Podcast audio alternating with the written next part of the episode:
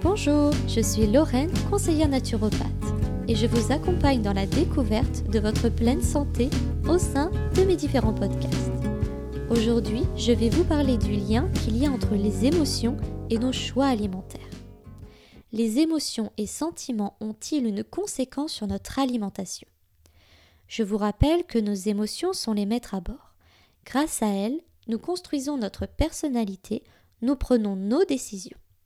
Elles déterminent nos relations avec l'extérieur, les autres et notre façon de communiquer avec le monde. Alors les émotions contrôlent-elles nos choix alimentaires? Le choix des aliments que nous mangeons change en fonction de ce que l'on ressent, que ça soit de manière positive ou négative.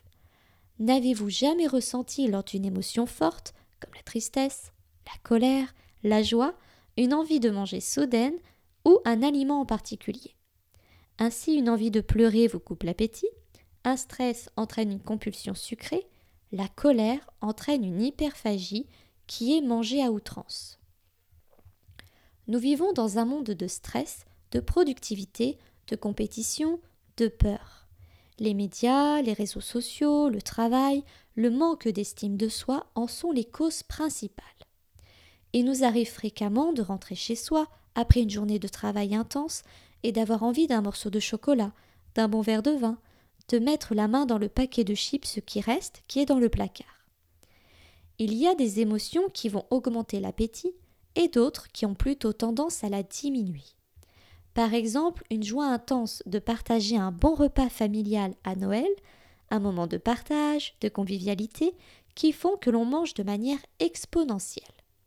Et d'autres émotions, comme la tristesse, la peur, la colère, qui peuvent au contraire fermer votre estomac, créer un nœud dans votre gorge et aucun aliment ne peut passer ou des nausées peuvent alors apparaître. Maintenant parlons des émotions négatives et du stress? En cas de stress, d'anxiété, on a tendance à se ruer vers tout ce qui est sucré et gras, présent dans les gâteaux, les confiseries, pâtisseries, Nutella, etc.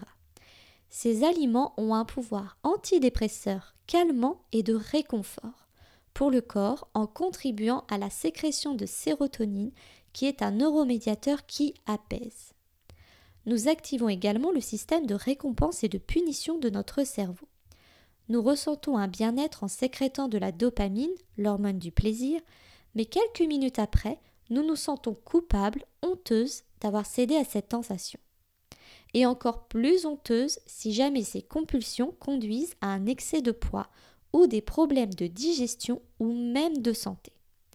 Le fait de se sentir coupable, vous allez alors rechercher un nouveau moyen de réactiver cette sensation de plaisir et de bien-être par les aliments qui ont pu le provoquer initialement. Maintenant abordons l'ennui. Qui n'a pas mangé alors que vous vous ennuyez?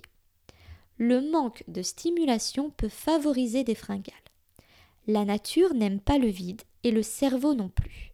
Le manque d'activité va permettre à nos pensées et à nos ruminations de prendre toute la place et de prendre ses aises jusqu'à s'installer dans l'ensemble de votre corps. La sensation de vide de votre cerveau va se diffuser vers votre appareil digestif et plus précisément l'estomac qui en réponse va demander de la nourriture pour gérer ses émotions négatives. Le choix alimentaire sera propre à chacun, mais la plupart du temps, le sucré sera choisi comme réconfort. Un soulagement immédiat va apparaître et calmer tout ce petit monde. On va les nommer les aliments doudous qui vont activer le système de récompense et de punition. Pour les personnes concernées par l'ennui, je conseille de réfléchir et de noter sur un carnet toutes vos inquiétudes, soucis, ruminations du quotidien, tout ce qui vous fait activer l'émotion de la peur quand rien ne vous occupe. De pratiquer également la méditation qui vous permettra de prendre du recul nécessaire sur vos angoisses. À présent, je vais vous donner trois outils pour diminuer la tentation de céder à ces choix alimentaires, à ces fringales et à ces compulsions. Premier outil, le carnet de vos émotions. Choisissez un carnet qui vous plaît et écrivez ce que vous ressentez chaque jour, vos émotions, votre humeur, tout d'abord au lever, puis au coucher, et lorsque vous avez envie de nourriture sucrée ou que les fringales apparaissent. Cela va vous permettre de faire le lien entre vos émotions et vos choix alimentaires, de comprendre votre besoin lorsque vous ressentez les émotions négatives. Deuxième outil, il faut casser ce cycle infernal. Comme j'expliquais précédemment, le cerveau rentre dans un système de récompense et de punition. Il se sent bien, il est stimulé, ce qui vous donne la sensation de bien-être pour par la suite vous sentir honteuse, nulle et coupable.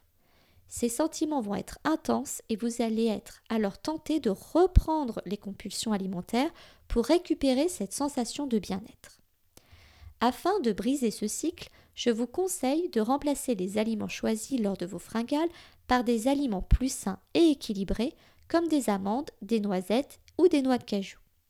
Il faut savoir aussi que certaines plantes permettent de réguler comme les huiles essentielles de mandarine, de pamplemousse, pour les fringales qui sont liées au stress. Attention, toutefois, les plantes sont à prendre avec précaution sous un dosage adapté. En troisième outil, la balade en plein air. Choisissez un endroit où vous vous sentez bien, qui vous apaise, qui vous fait du bien. Ça peut être en forêt, au bord de la mer, près d'une rivière, d'un étang. Les bénéfices sont nombreux. Cela va vous permettre la sécrétion d'endorphine, l'hormone du bonheur et du bien-être, de calmer votre anxiété et votre stress, de lâcher prise face à vos émotions négatives, à vos peurs, soucis et ruminations. Mais également d'oxygéner vos cellules, celles de votre corps et de votre cerveau, pour permettre son bon fonctionnement. Enfin, la balade va vous reconnecter à vous-même, à votre corps, à vos sens, et va vous permettre de découvrir votre environnement d'une façon différente. J'espère que ce podcast vous aura plu. N'hésitez pas à me laisser vos avis et vos commentaires et je vous retrouve jeudi prochain.